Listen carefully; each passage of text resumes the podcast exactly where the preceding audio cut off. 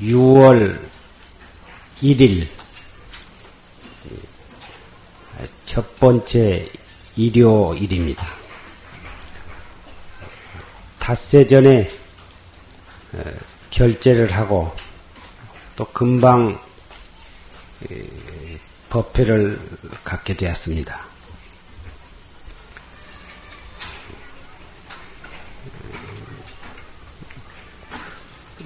음력 매월 24일에 가졌던 법표를 그걸 변경을 해가지고 오늘 일요일에 갖게 된 것은 어, 직장에 나가신 분들 또 학교에 다니신 분들 모두가 다 함께 법회에 참석하실 수 있도록 하기 위해서 법회를 어, 첫째 번 일요일에 갖게 되었습니다.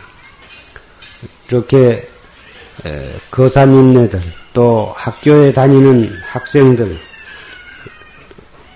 뭐다 연희 때 법회 때보단 많이 참석을 해 주셔서 대단히 감사하고 기쁜 마음 금할 수가 없습니다. 앞으로 법회를 거듭할수록 점점 더 많은 신남 신녀들이 참석을 해 주실 줄 생각을 합니다. 금방 조실스님 법문 가운데 내가 지은 업은 내가 받는 것이지 부처님도 내 대신 업을 대신해 주실 수가 없다. 정업은 난면이다. 부처님과 같은 삼계의 대도사요 사생의 자보이신 성인 가운데 성인이시지만 당신이 지으신 업은 면하기가 어렵다. 그렇게 말씀을 하셨습니다. 부처님께서는 세 가지가 모든 것이 다 능하시지만 세 가지는 능하지 못하는 것이 있다. 첫째는 정업은 난면이다. 자기가 지어놓은 업은 설사 성불을 했다 하더라도 면허지를 못한다. 둘째는 어, 중생계를 다하지 못한다. 이 세상에 육도 법계에 중생이 한량이 없는데 그 중생을 하나도 남김없이 다 제도할 수가 없다. 부처님의 위실력으로도 모든 중생을 남김없이 다 제도할 수는 없다. 셋째는 인연 없는 중생은 제도할 수가 없다.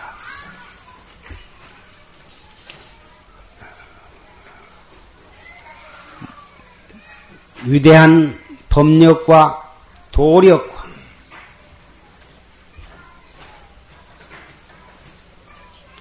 덕행을 하나도 빠짐없이 원만이다 구족하셨지만 인연 없는 중생은 제도할 수가 없고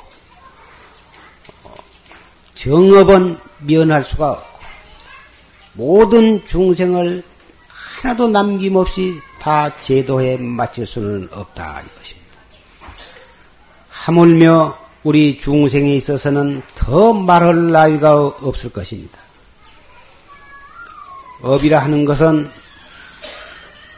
팥 심은데 팥 나고 콩 심은 데 콩 나듯이 선업을 지으면 복업을 받고 복의 과를 받고 악업을 지면 고의 과보를 받게 되는 것입니다.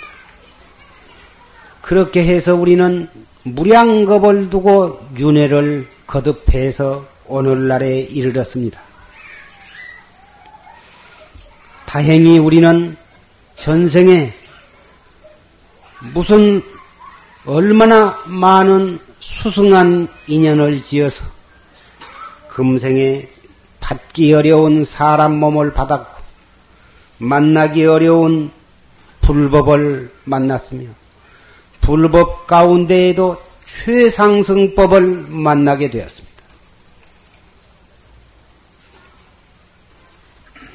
만나기 어려운 사람 몸을 받아서 만나기 어려운 최상승법을 만났을진대는 우리는 목숨 바쳐서 기어코 금생에 참나를 깨달라 증득하지 아니하면 아니 될 것입니다. 부처님의 법을 만났고 큰 스님을 만났다고 해서 자기가 자기 공부를 철저히 않는다면 아무 소용이 없는 것입니다. 그만한 인연을 맺어서 반드시 그 인연으로 인해서 또다시 내 생에 정, 법, 법을 만날 수는 있을런지 모르지만 그러한 인연을 맺은 그것만으로서 우리는 생사해탈을 할 수는 없는 것입니다.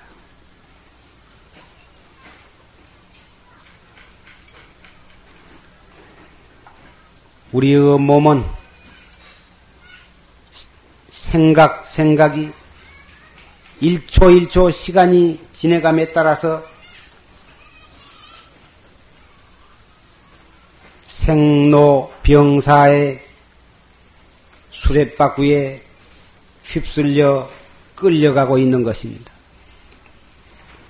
오늘은 오늘 이 몸은 어제의 내 몸이 아니고 내일의 나는 오늘의 이 몸이 아닌 것입니다.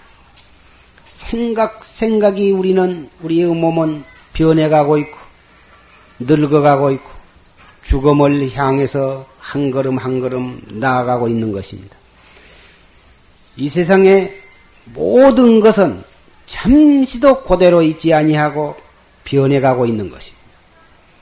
그런데 오직 하나가 변하지 않는 것이 있습니다. 모든 것이 다 변해가고 있는데 오직 하나만 한 가지가 변하지 않고 있는 것이 있는데 그것이 무엇이냐? 모든 것은 잠시도 그대로 있지 아니하고 변하고 있다고 변하고 있다고는 그 사실만이 변하지 않는 것입니다.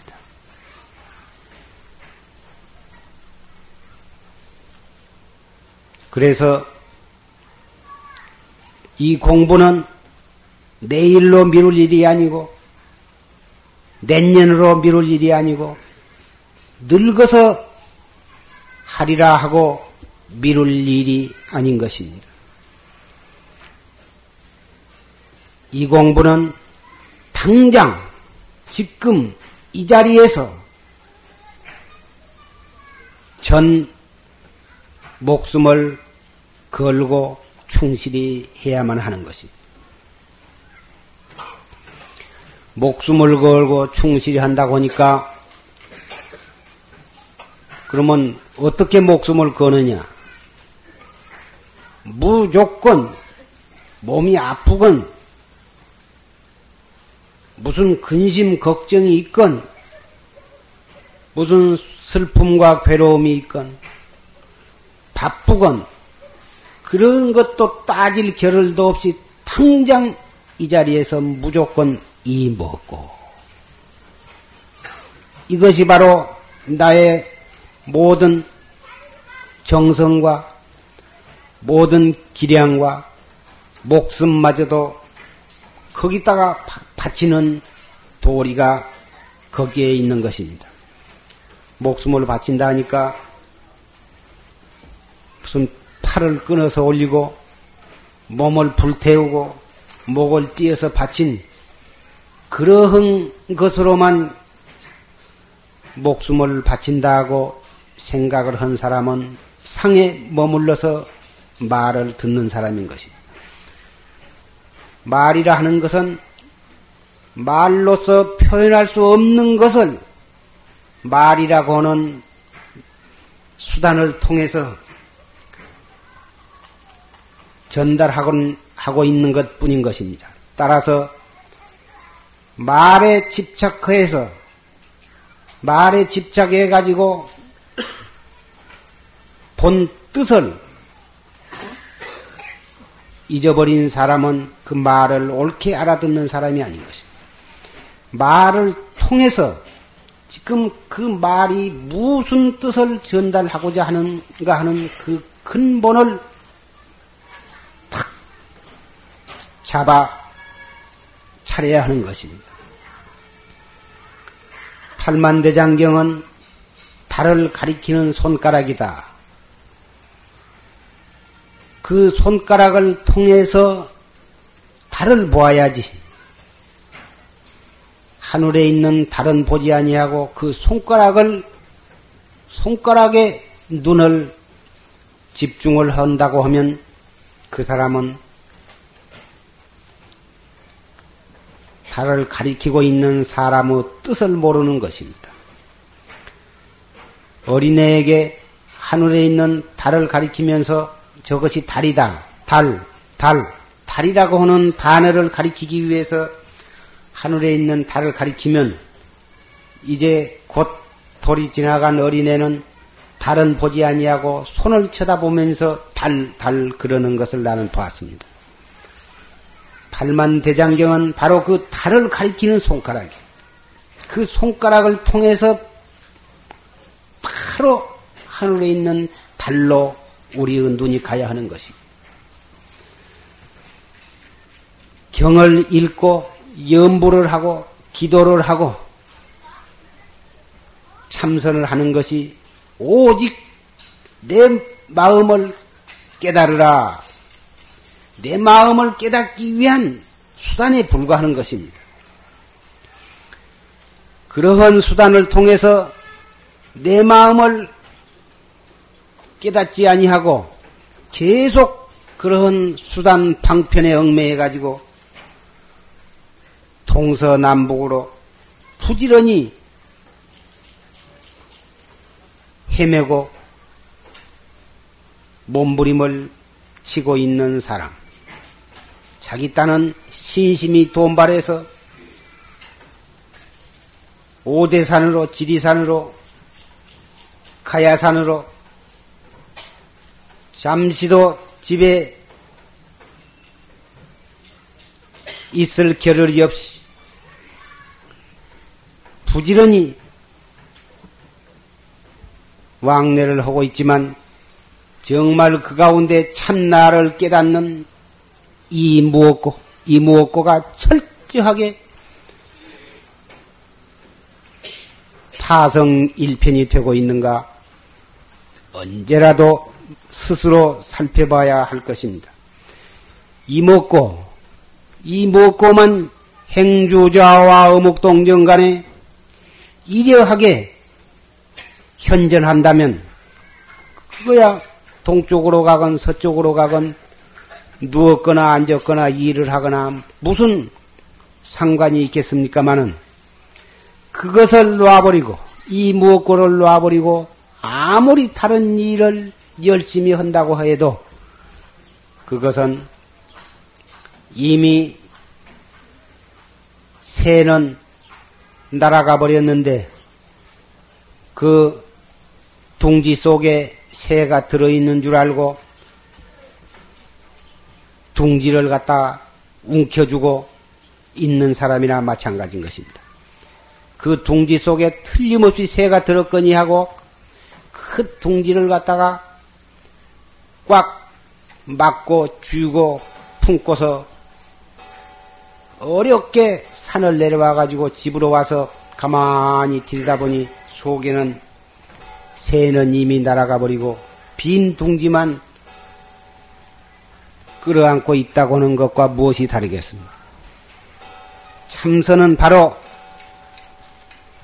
참, 내가 나를 깨닫는 유일한 최고의 수단인 것입니다.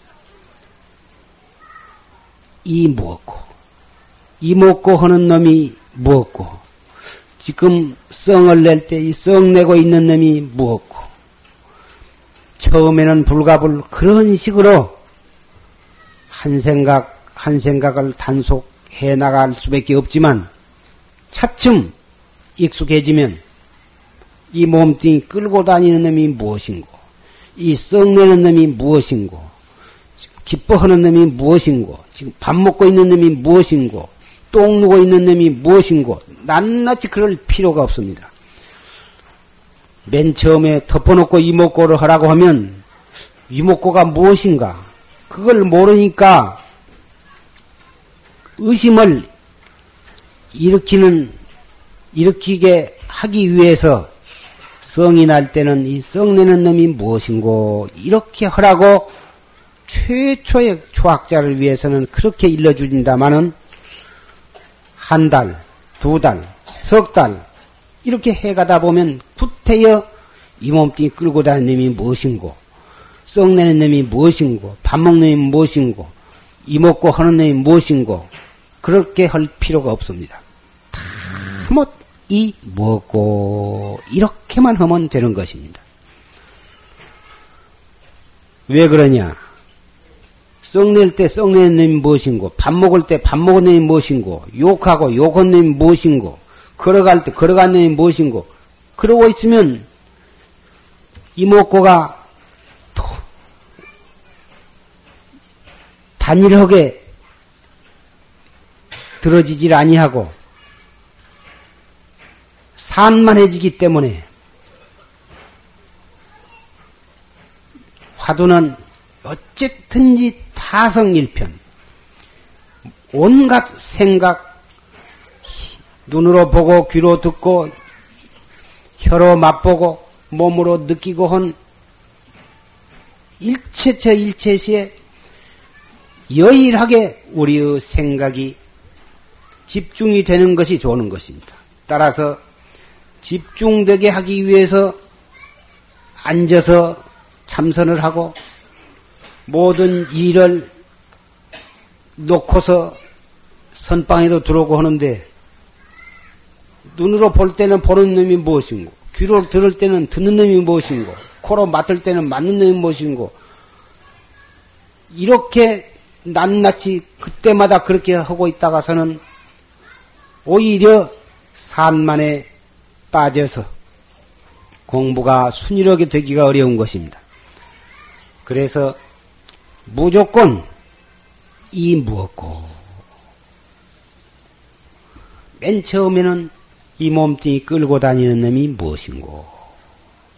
되게 성이 날 때는 이 썩내는 놈이 무엇인고 이렇게도 들어가야 하는 것입니다. 그러나 나중에는 이 무엇고 이 먹고 하는 이놈이 무엇인고 이렇게 하다가 거기서 좀 더 들어가면 이 무엇고 이 하는 놈이 무엇인고 그런 뜻으로 이 무엇고 나중에는 거두절미하고 무조건 하고 다못 이 무엇고 이렇게만 하면 되는 것입니다. 이 무엇고 다못 수 없는 의심 뿐인 것입니다. 화두의 핵심은 의심입니다. 의심, 한 생각, 한 생각을 의심, 의심으로 나가다 보면 나중에는 일체 처 일체시에 언제 어디서 무엇을 하고 있건 간에 오직 알 수 없는 의심뿐인 것입니다. 그래서 그것을 의, 의단이라 그래. 의심 뭉탱이라, 의단이라 이렇게 말하는 것입니다. 의단이 동로하면 화두를 들려고 하지 않아도 체절로 항시 알 수 없는 의심이 드러나고 밥을 먹을 때나 똥을 누울 때나 걸어갈 때나 차를 탈 때나 앉았을 때나 누웠을 때나 체절로 이먹고 알 수 없는 의심뿐인 것입니다. 어떤 사람은 간절하게 의심을 하라고 그러니까 눈썹과 눈썹 사이 미간을 갖다가 억지로 찡그리면서 이먹고 이먹고 이렇게 해가지고 너무 힘을 들여서 해가지고 머리 꼴찌가 더럭더럭 아프 상기가 올라가지고 목덜미가 뻣뻣해지고 이런 사람을 허다히 보게 됩니다. 간절이라고 하는 것은 힘을 억지로 쓰라는 것이 아닙니다. 마치 70 먹은 할머니가 사랑하는 외아들이 타관에 갔다가 온다고 한 날에 돌아오지 아니할 때 한 달이 돼도 안 오고 두 달이 돼도 안 올 때 일부러 내 자식이 어째서 안 오고 그런 사람은 없을 것입니다. 아들 생각을 하려고 안 해도 밥을 봐도 제절로 아들 생각, 떡을 봐도 제절로 아들 생각, 어느 청년을 봐도 아들 생각, 저 먼 산에 구름을 봐도 아들 생각, 비가 와도 아들 생각, 눈이 와고 바람이 불어도 아들 생각, 제절로 아들 생각이 일어난데, 아들 생각, 그렇게 아들 생각이 제절로 일어난다고 해서 골치가 아프고 목덜미가 뻣뻣할 까닭이 없습니다. 오직 마음 속에만 아들 생각으로 가 득 차서 미어질 뿐일 것입니다. 이 화두에 대한 의심도 역시 마찬가지입니다. 억지로 힘을 써가지고 이마를 찡등거리고 그렇게 하는 것이 아니라 몸은 단정하게 갖고 첫째 자세를 바르게 하고 그 다음에 호흡을 바르게 하고 생각은 간절하, 간절하다고 하는 것은 이 무엇고? 대관절 이름이 무엇이냐? 이 무엇고? 이름을 참고를 해라 의심을 해라. 그러니까 자기가 알고 있는 모든 지식을 총동원해 가지고 이놈이 이런 것인가 저런 것인가? 이것은 불로 태워도 타지 아니하고 물에다 넣어도 녹지 아니하고 용광로에 집어넣어도 녹지를 아니야. 그런 놈이 대관절 이것이 무엇이냐? 허공이냐? 진여냐? 성품이냐? 불성이냐? 이런 식으로 해서 자기가 알고 있는 모든 지식을 동원해 가지고 이렇게 따지고 저렇게 따지고 따지는 것이 아닌 것이. 참선을 어떤 사람은 자기 나름대로 책을 보아 가지고 참선을 하다가 왔다고 그런 식으로 따져 가지고 와서 이것이 옳게 하는 것이냐 잘못하는 것이냐 이렇게 물어온 사람이 있습니다. 참선은 이론으로 따져가지고서는 아니던 것입니다. 법회 때마다 강조의 말씀을 드린 바지만, 육조 해릉 스님은 글자는 한자도 아지 못하신 무식한 도인이십니다.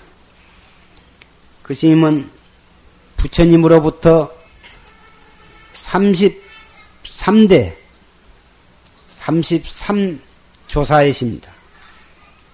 그 스님께서 대중에게 묻기를 오유일물하니 여기에 한 물견이 있으니 상주천 하주제하고 위로는 하늘을 떠받고 아로는 아래로는 땅을 받쳐 명여일 흑사칠이라 밝기는 태양보다도 더 밝고 검기로는 오칠보다도 더 검으며 명부득 상부득이야.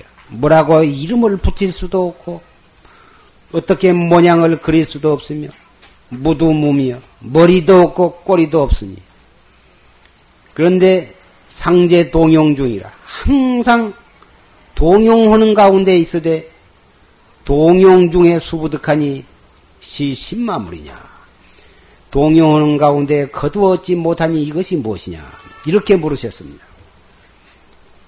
이런 말을 간추려서 이 몸뚱이 끌고 다니는 놈이 무엇이냐? 부모 미생전 본래 면목이 무엇이냐?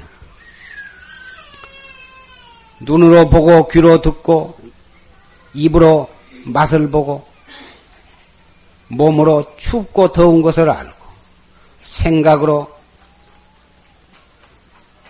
썽도 내고 슬퍼하고 여기 앉아서 수천리 떨어진 먼 곳 일도 눈 한 번 깜박할 사이에 왔다 갔다 하고 10년, 20년 전 일도 소소영령하고 그러한 한 물견이 있는데 그놈을 찾아보면 자체가 없어. 태관절 무엇이 그렇게 조화가 무궁한 것인가? 자체가 없다고 말. 이것이 무엇이냐? 하택 신회라고 하는 제자는 그 물음에 대해서 재불지 본원이며 신회지 불성이로소이다. 모든 부처님의 근본 근원이며 신회 저의 불성입니다. 이렇게 대답했습니다. 육조 스님께서 말씀을 하시기를 내 동네가 말하기를 무명 명부득 상부득이라. 뭐라고 이름을 붙일 수도 없고 어떻게 모양을 그릴 수도 없다고 했거늘 어찌 이름을 붙이느냐? 크게 꾸지람을 하시고 네가 나중에 설사 큰 공부를 이루었다 하더라도 너는 지혜 정도밖에는 아니 되겠다. 이론으로 따지는 학자 밖에는 아니 되겠다. 이렇게 점검을 하셨습니다. 어느 날 남학회양이라고 하는 제자가 육조스님 앞에 찾아왔습니다. 무슨 물견이 이렇게 왔는고 이렇게 물으셨습니다. 남학 회양선사가 대답하기를 남학 회양선사는 그 자리에서 꽉 맥혀가지고 뭐라고 입을 벌릴 수가 없었습니다. 망지소조. 몸둘 바를 몰랐습니다. 뭐라고 입을 버릴 수도 없고, 어떻게 몸을 가눌 수조차도 없을 만큼 어찌할 바를 몰랐습니다. 그 길로 물러나와서 8년 동안 이 먹고, 신마물이 입말에 무슨 물견인고, 무슨 물견이 이렇게 왔는고, 이 먹고, 이 먹고, 이렇게 공부를 해서 8년 만에서 확철대오를 했습니다. 육조심 앞에 가서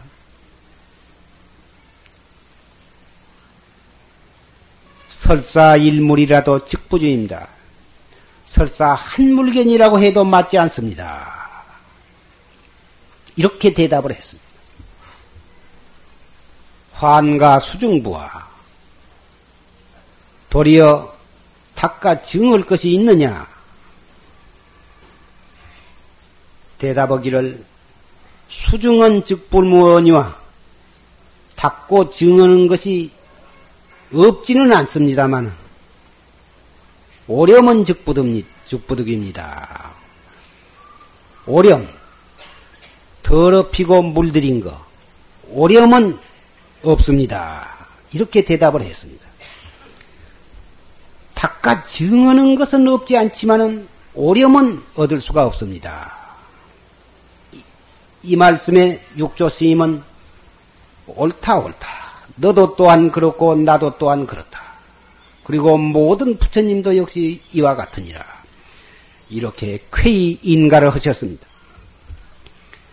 우리가 지금 해야 할 참선, 활구 참선은 하택 신의 선사와 같이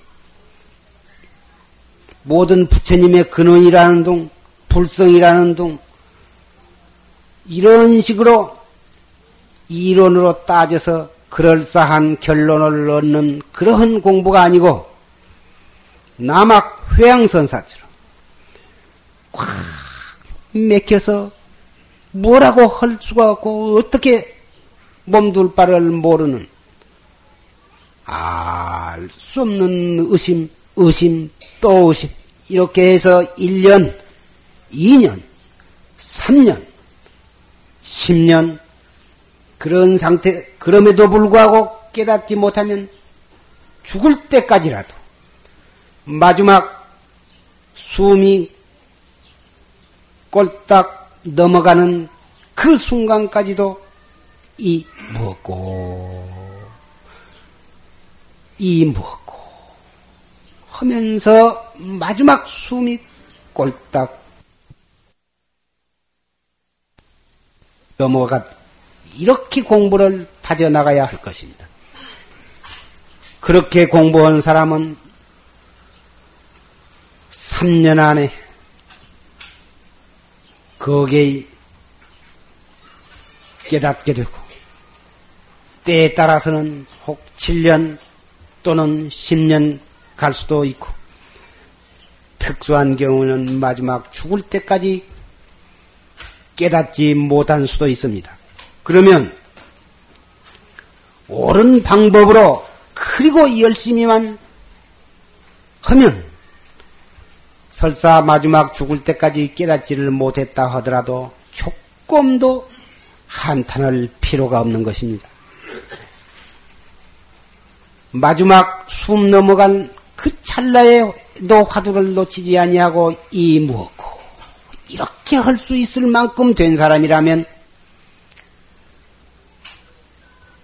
숨이 끊어지자마자 금방 새로운 몸을 받아서 태어날 수가 있습니다.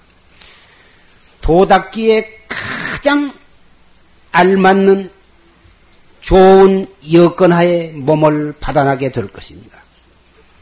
그래가지고 젊어서 일찍 도문에 인연을 맺게 되어서 머지안에서 확절 대오를 하게 되는 것입니다. 과거의 고인들이 젊어서 대도를 성취한 분들이 다 전생의 도를 그렇게 지극히 닦으신 분들이 금방 몸을 바꿔놔 가지고 젊어서 대도를 성취하게 되는 것입니다. 또한 다른 각도에서 이 문제를 살펴본다면 쉽게 깨달은 사람은 그만큼 보림을 보림하는 데에 힘과 시간이 필요한 것입니다. 도를 화두를 공안을 타파해서 확철대오를 했다고 해서 우리 공부가 그것으로서 완전한 것이 아닌 것입니다. 깨달음은 깨달은 것은 마치 어린애를 낳은 거와 낳아놓은 거와 같은 것입니다. 어, 금방 낳아놓는 어린애도 분명히 이목구비가 있고 사람이 매는 틀림이 없습니다마는 젖을 먹이고 밥을 먹이고 가리켜서 양육을 해서 20세 이상이 되어야 겨우 하나의 인간 구실을 하는 것처럼 깨달은 뒤에도 깨달은 뒤에 오후 보림을 철저하게 해야만 참 도인이 되는 것입니다. 참으로 부처님과 같이 원만 구족한 성현이 되는 것입니다. 그래서 어, 어떠한 인연으로 일찍 깨달은 사람은 깨달은 뒤에 보림하는 데 많은 공력과 시간이 필요하게 되는 것이고 깨닫기를 20년, 30년 내지 40년, 50년 만에 50년간 꾸준히 정진을 해가지고 정진하는 그래가지고 늦게 깨달은 사람은 오후 보림도 보림하는 데에 많은 시간과 힘이 생략이 되는 것입니다. 따라서 일찍 깨달았다고 해서 그것이 꼭 좋은 것도 아니고 늦게 깨달았다고 해서 꼭 나쁜 것이 아니라고 하는 것을 우리는 알 수가 있습니다.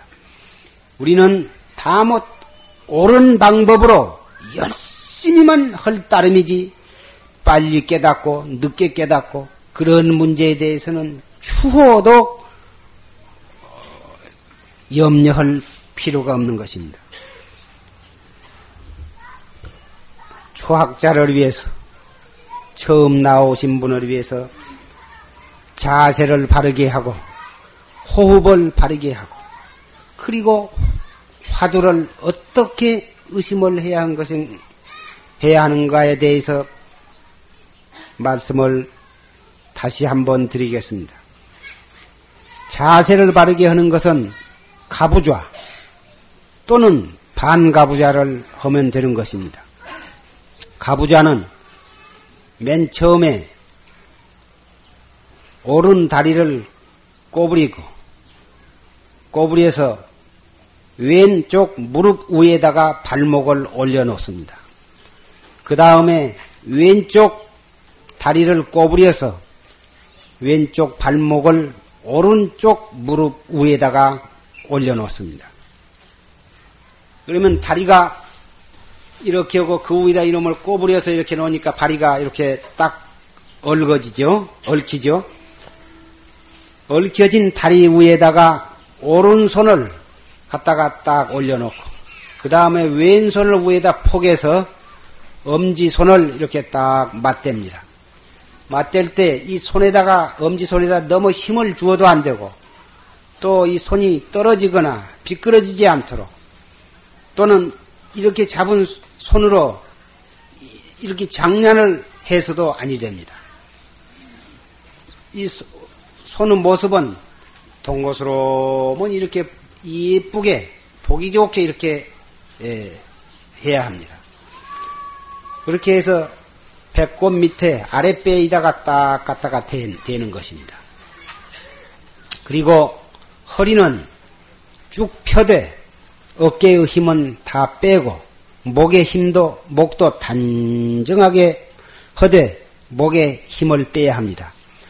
단정하게 하라 하니까 너무 뒤로 자지바지 헌지다가 목에다가 힘을 빳빳하게 주어가지고 이렇게 하는 사람이 있는데 그렇게 하면 어, 혈액 순환하는데 장애가 있고 에, 너무 몸에 긴장을 두면 오래 가지 아니해서 피로를 느끼게 되고 또 상기에 걸릴 수도 있는 것입니다. 따라서 몸은 단정하되 몸의 힘은 다 빼야 하는 것입니다. 그리고 어, 이는 아금니까지 지그시 물고 혀는 위로 꼬부려서 입천장에다 갖다가 댑니다. 위로 그래서 될 수 있으면 저 안에다 갖다 딱 갖다 몰아다 갖다 대고 눈은 어, 너무 뚝 부릅 떠서도 안 되지만 너무 가늘게 떠서 저 사람이 눈을 감고 있는지 뜨고 있는지 모를 정도로 이 감고 있으면 아니 되는 것입니다. 그러다가는 까딱하면 눈이 붙어가지고 조울음에 빠지기가 쉬운 것입니다. 그래서 눈을 평상으로 떠야 합니다. 어떤 책에는 눈으로 코끝터리를 보라 이렇게 쓰여진 데가 있습니다. 옛날 그런데 코끝터리를 보다 보면 눈이 이렇게 덮여져 가지고 금방 잠이 와버린 것입니다. 그래서 코끝터리를 보는 것보단 자기가 앉은 자리에서 3m 지점, 3m 지점에 눈을 떨구면 되는 것입니다. 눈을 떨군다 하는 것은 3m 지점에 어느 한 점을 응시하거나 주시하라는 것이 아니고 보려면 3m 지점에 보일 정도로 허되 일부러 의식적으로 보아서는 아니 됩니다.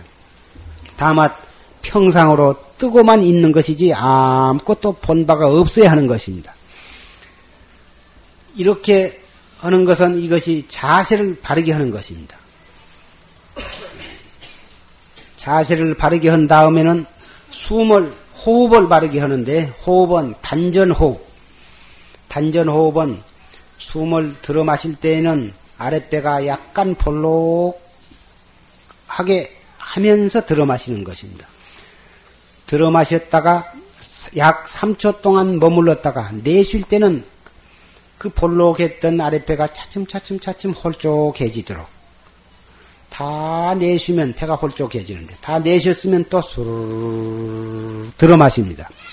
들어 마시면 아랫배가 또 볼록해지는 것입니다. 볼록해지면 그 상태에서 약 3초 동안 머물렀다가 또 내쉬는데 그 내쉬려고 할 때, 내쉬기 시작할 때 이 먹고 하면서 숨을 내쉬는 것입니다. 사람이 아무도 없을 때, 당신 댁에서 하실 때는 조림이 오고 그럴 때는 소리를 내서 이 먹고 이렇게 해도 괜찮습니다. 그러나 옆에 사람이 있을 때 또는 선방에서 이 먹고 이 먹고 소리를 내서 해서는 아니 됩니다. 속으로 속으로 입을 딱 다물고 혀끝들이도 딸싹거리지 말고 속으로 이 먹고 그 생각으로 그렇게 하는 것입니다. 어떤 사람은 혼자 이러면서 뭔 말을 누구 욕을 구시렁구시렁 하면서 일을 한 사람이 있습니다만은 혼잣말로 이 화두도 혼자 있을 때는 이 먹고 어째서 판치생물화 했는고 조림이 올 때는 그렇게 한 번씩 소리를 해서 하라고 이 몽산법어에도 나오고 조심 법문 가운데도 나옵니다만은 그것은 혼자 있을 때 얘기고 여론이 앉아서 공부할 때는 그런 소리를 내서는 아니 된 것입니다. 속으로 해도 얼마든지 할 수가 있는 것입니다. 이 먹고 자세를 바르게 하고 또 어, 호흡을 바르게 하고 또 생각을 화두를 바르게 든다. 바르게 든다고 하는 것은 분별심으로 이론적으로 이리저리 따져 들어가는 게 아니로 아니고 다뭐 수 없는 의심 의심으로 이 먹고 천 번이고 만 번이고 이 먹고 이렇게 하되 관세음보살이나 오마의 반매음처럼 어쨌든지 하루에 5만 번을 허리라 10만 번을 허리라 해가지고는 관세음보살 관세음보살 관세음보살 관세음보살 관세음보살 관세음보살 이렇게 하는 것이 아닙니다. 이렇게 횟수를 많이 하는데 목적이 있는 것이 아니고 드문드문 알 수 없는 의심만 지속될 수 있으면 화두는 5분 만에 한 번씩 들어도 괜찮고 10분 만에 한 번씩 들어도 괜찮고 1시간 만에 한 번씩 들어도 상관이 없습니다. 알수 없는 의심이 있으면 이미 그것이 화두가 들어져 있는 것이니까 거기다 자꾸 덮어쓰기로 이먹고 이먹고 안 붙여도 되는 것입니다. 그 의심이 희미해지거나 또는 다른 생각이 들어와 버려 가지고 화두가 화두를 놓쳐버렸거나 그럴 때 이 먹고 한 번씩 챙겨 두면 되는 것입니다. 호흡을 할 때에는 맨 처음에 준비 호흡을 먼저 한 두 번 하고서 본 호흡으로 들어가야 합니다. 준비 호흡은 어떻게 하냐면 될 수 있으면 빨리 코로 들어 마십니다. 가슴을 살짝 드는 듯 하면서 가득 들어 마시는 것입니다. 가득 들어 마셔가지고 한참 참았다가 조용 입으로 입으로 입을 뾰족하게 해가지고 후 하고 내쉬는 것입니다. 다 내쉰 다음에는 또 들어 마십니다. 한참 참았다가 이렇게 두 번을 하는 것입니다. 이것은 허파 속에 있는 묵은 공기를 완전히 다 밖으로 다 내보내고 어, 청소를 하는 것입니다. 그렇게 한 다음에 본호흡에 들어가는데 본호흡은 그렇게 빨리 잔뜩 들어 마시서는 안 되는 것입니다. 그저 순하게 스르르니 들어 마시되 가득 들어 마시지를 말고 팔보쯤만 들어 마셔. 아까는 가슴으로 가슴이 미어지도록 들어 마셨지만 이제는 가슴은 그냥 그대로 놔두고 코로도 들어 마신다는 생각도 하지 말고 저 뒤에서 술이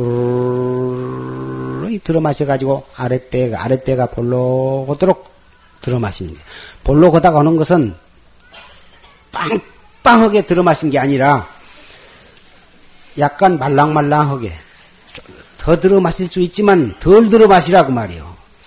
8부쯤만 들어 마셨다가 8부쯤만 들어 마신 상태에서 약 3초 동안 머물렀다가 정지했다가 조용하게 내쉬되 코로 이 내쉰다고 생각하지 말고 저 뒤에로 저 뒤에로 밀어버린다. 그런 기분으로 배를 차츰 차츰 차츰 차츰 차츰 덩어리로 이렇게 홀쭉하게 하면서 이 먹고 이렇게 하시는 거예요.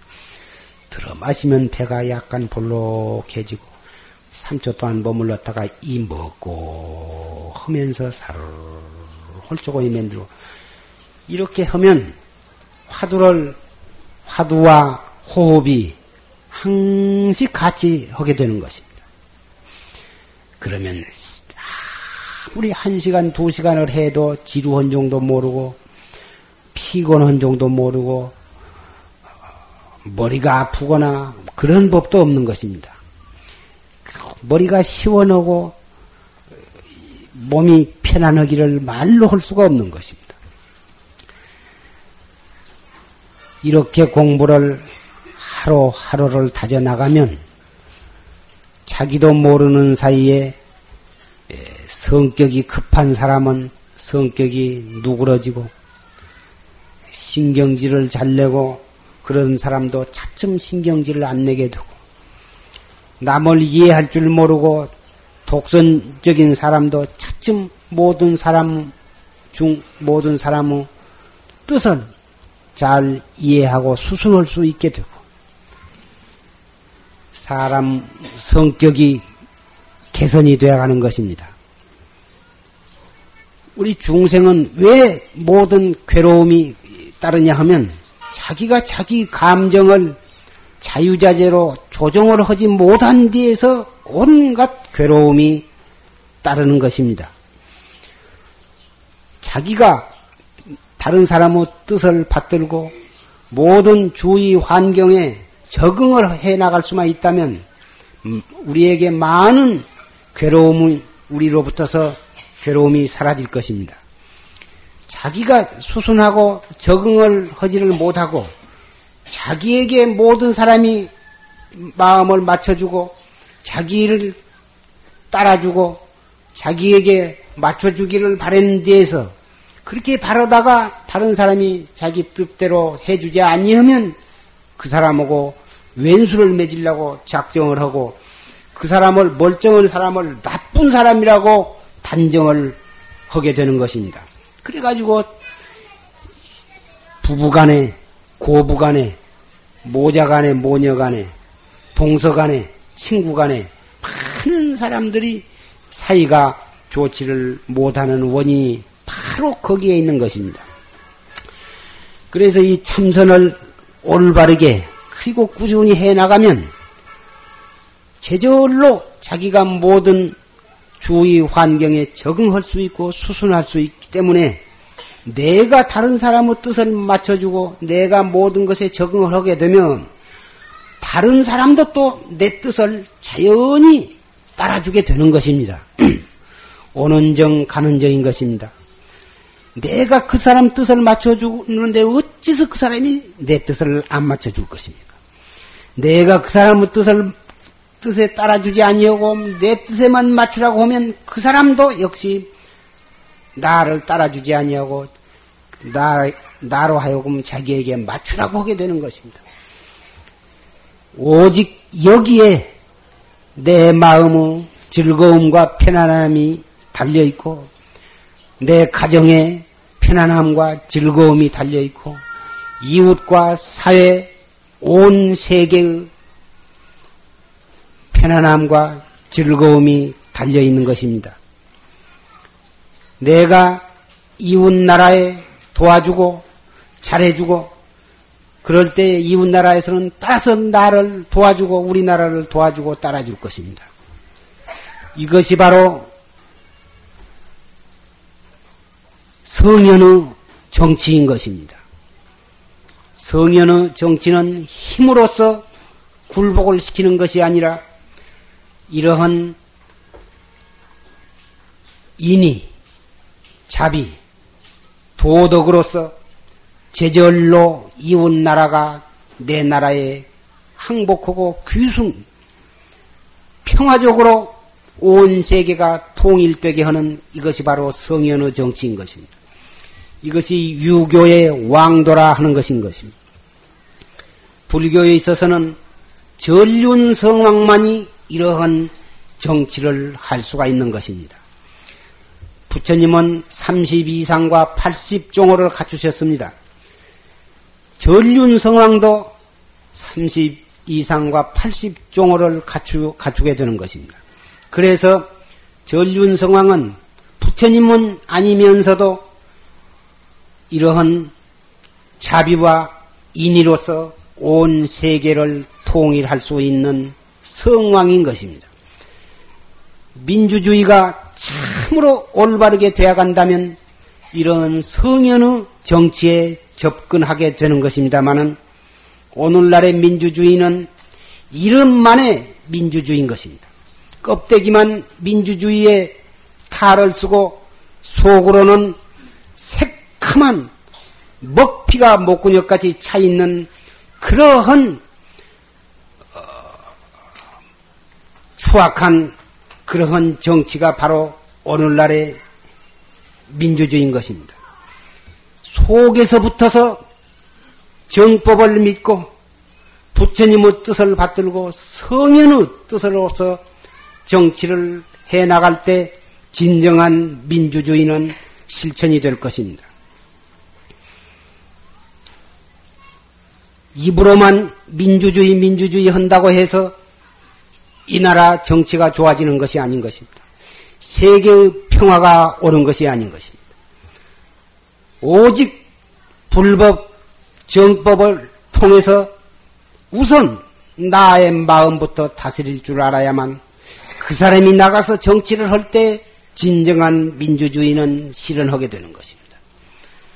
이것이 오직 부처님이 설하신 자비 사상이요 공자님이 말씀하신 인의의 길인 것입니다.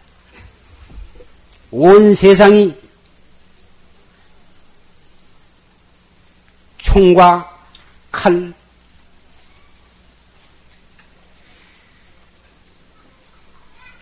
힘으로서 서로 싸우고 싸우다가 죽고 그렇게 해서 불더미와 피비린내로서 가득 차 있지만 이럴 때일수록 우리 불자는 정법을 믿는 우리 최상승 학자는 정말 이를 갈고 이를 악물고 철저하게 이 최상승법인 참선을 해야만 할 때가 봐야 어려웠습니다. 오직 이 길만이 나 자신의 영원한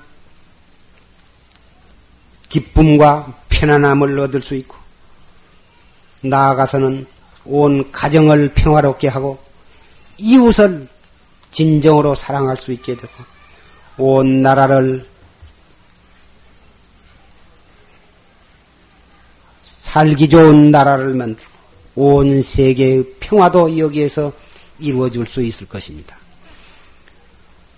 우리나라는 지금 유사이대로 대단히 어려운 국면에 직면하고 있습니다.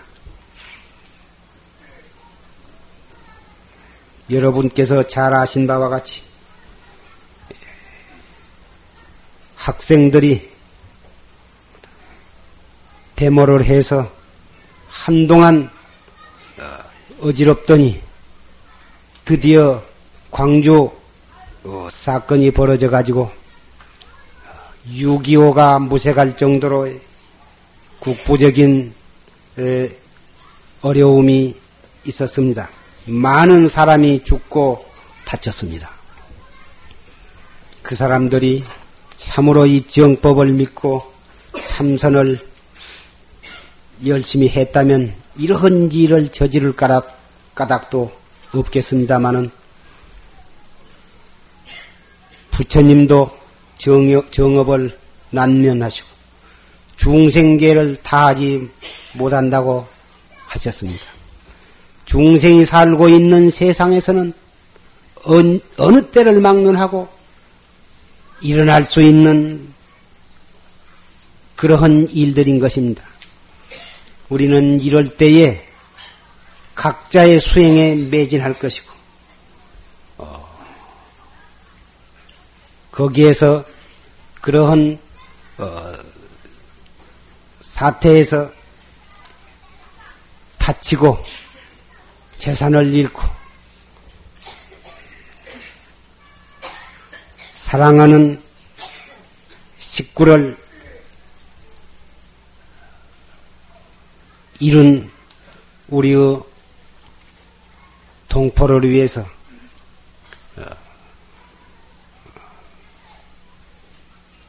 많고 적은 간에 따뜻한 동포애를 발휘해 주시기를 부탁을 드립니다.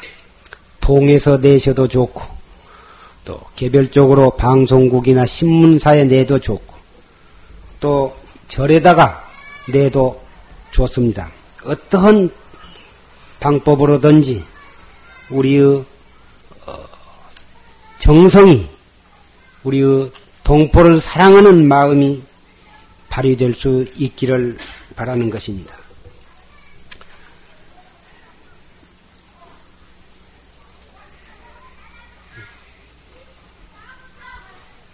부처님의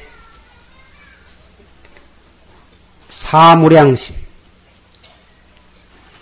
우리 대승법을 닦는 최상승법을 닦는 사람의 마음과 말과 행동은 항시 네 가지 한량없는 마음이 근원이 되고 네 가지 한량없는 거룩한 마음으로 말을 하고 거룩한 네 가지 마음으로 행동이 표현될 때 우리의 도업은 참으로 원만하게 이루어질 것입니다. 네 가지 한량없는 마음이 무엇이냐? 자비희사입니다. 자비심과 희사심, 자비희사, 자비희사 이 이것을 사무량심이라 하는 것입니다. 도를 닦는 것도 자비, 중생을 첫째 나를 제도하고 모든 중생을 제도하기 위해서 도를 닦는 것이고 도를 닦은 사람은 희사심, 재산이 있는 사람은 재산으로 보시를 하고 법을 아는 사람은 법을 보시를 하고 입이 있는 사람은 말로서 자비의 자비 자비의 말로서 보시를 하고 밥이 있는 사람은 밥으로서 보시를 하고 옷이 있는 사람은 옷으로서 보시를 하고 힘이 있는 사람은 힘으로 보시를 하고 자기가 가지고 있는 물심양면 무엇으로든지 나 이외의 다른 사람을 위해서 구함이 없는 보상을 바라지 않는 마음으로 기쁜 마음으로 보시하는 것을 이것을 희사라 하는 것입니다. 무주상 보시라 하는 것입니다. 자비희사 이 사무량심으로 살아가는 사람에게는 때와 장소가 없습니다. 내 자신의 공부를 해 나가는 데 있어서도 때와 장소가 없고 동서남북 주야 불철 언제 어디서라도 공부를 할 수가 있듯이 사무량심으로 자비 희사의 마음을 쓰는 데 있어서도 때와 장소가 없습니다. 길을 가다가 넘어진 아이를 일으켜서 닦아주고 달래주고 닦 하는 것도 사무량심이 바로요. 오다가다 나무 신발이 비틀어진 것을 하나 잠깐 바로 잡아놓은 것도 이것도 사무량심이 돈이 없어 학교를 잘 못 다닌 사람에게 등록금을 대주되 누가 대준 정도 모르게 대주는 이런 것도 사무량심의 거룩한 표현일 것입니다. 죽어가는 사람을 살려준 것만이 자비시사가 아니라 조그마한 마음씀 하나에 있어서도 충분히 사무량심을 발휘할 수가 있는 것입니다. 조그마한 일 하나 하는 것이 쌓이고 쌓여서 백 가지 착한 일이 되고 조그마한 착한 일을 할 줄 아는 사람은 때로는 죽어가는 사람도 살릴 수 있고 큰 일도 할 수가 있는 것입니다. 우리는 작은 일이라고 해서 함부로 하고 큰 일만을 하려고 할 것이 아니라 크고 작은 것을 가리지 아니하고 탁 치는 대로 사무량심을 발휘할 때 우리의 도업은 지체 없이 성장해 나갈 것입니다.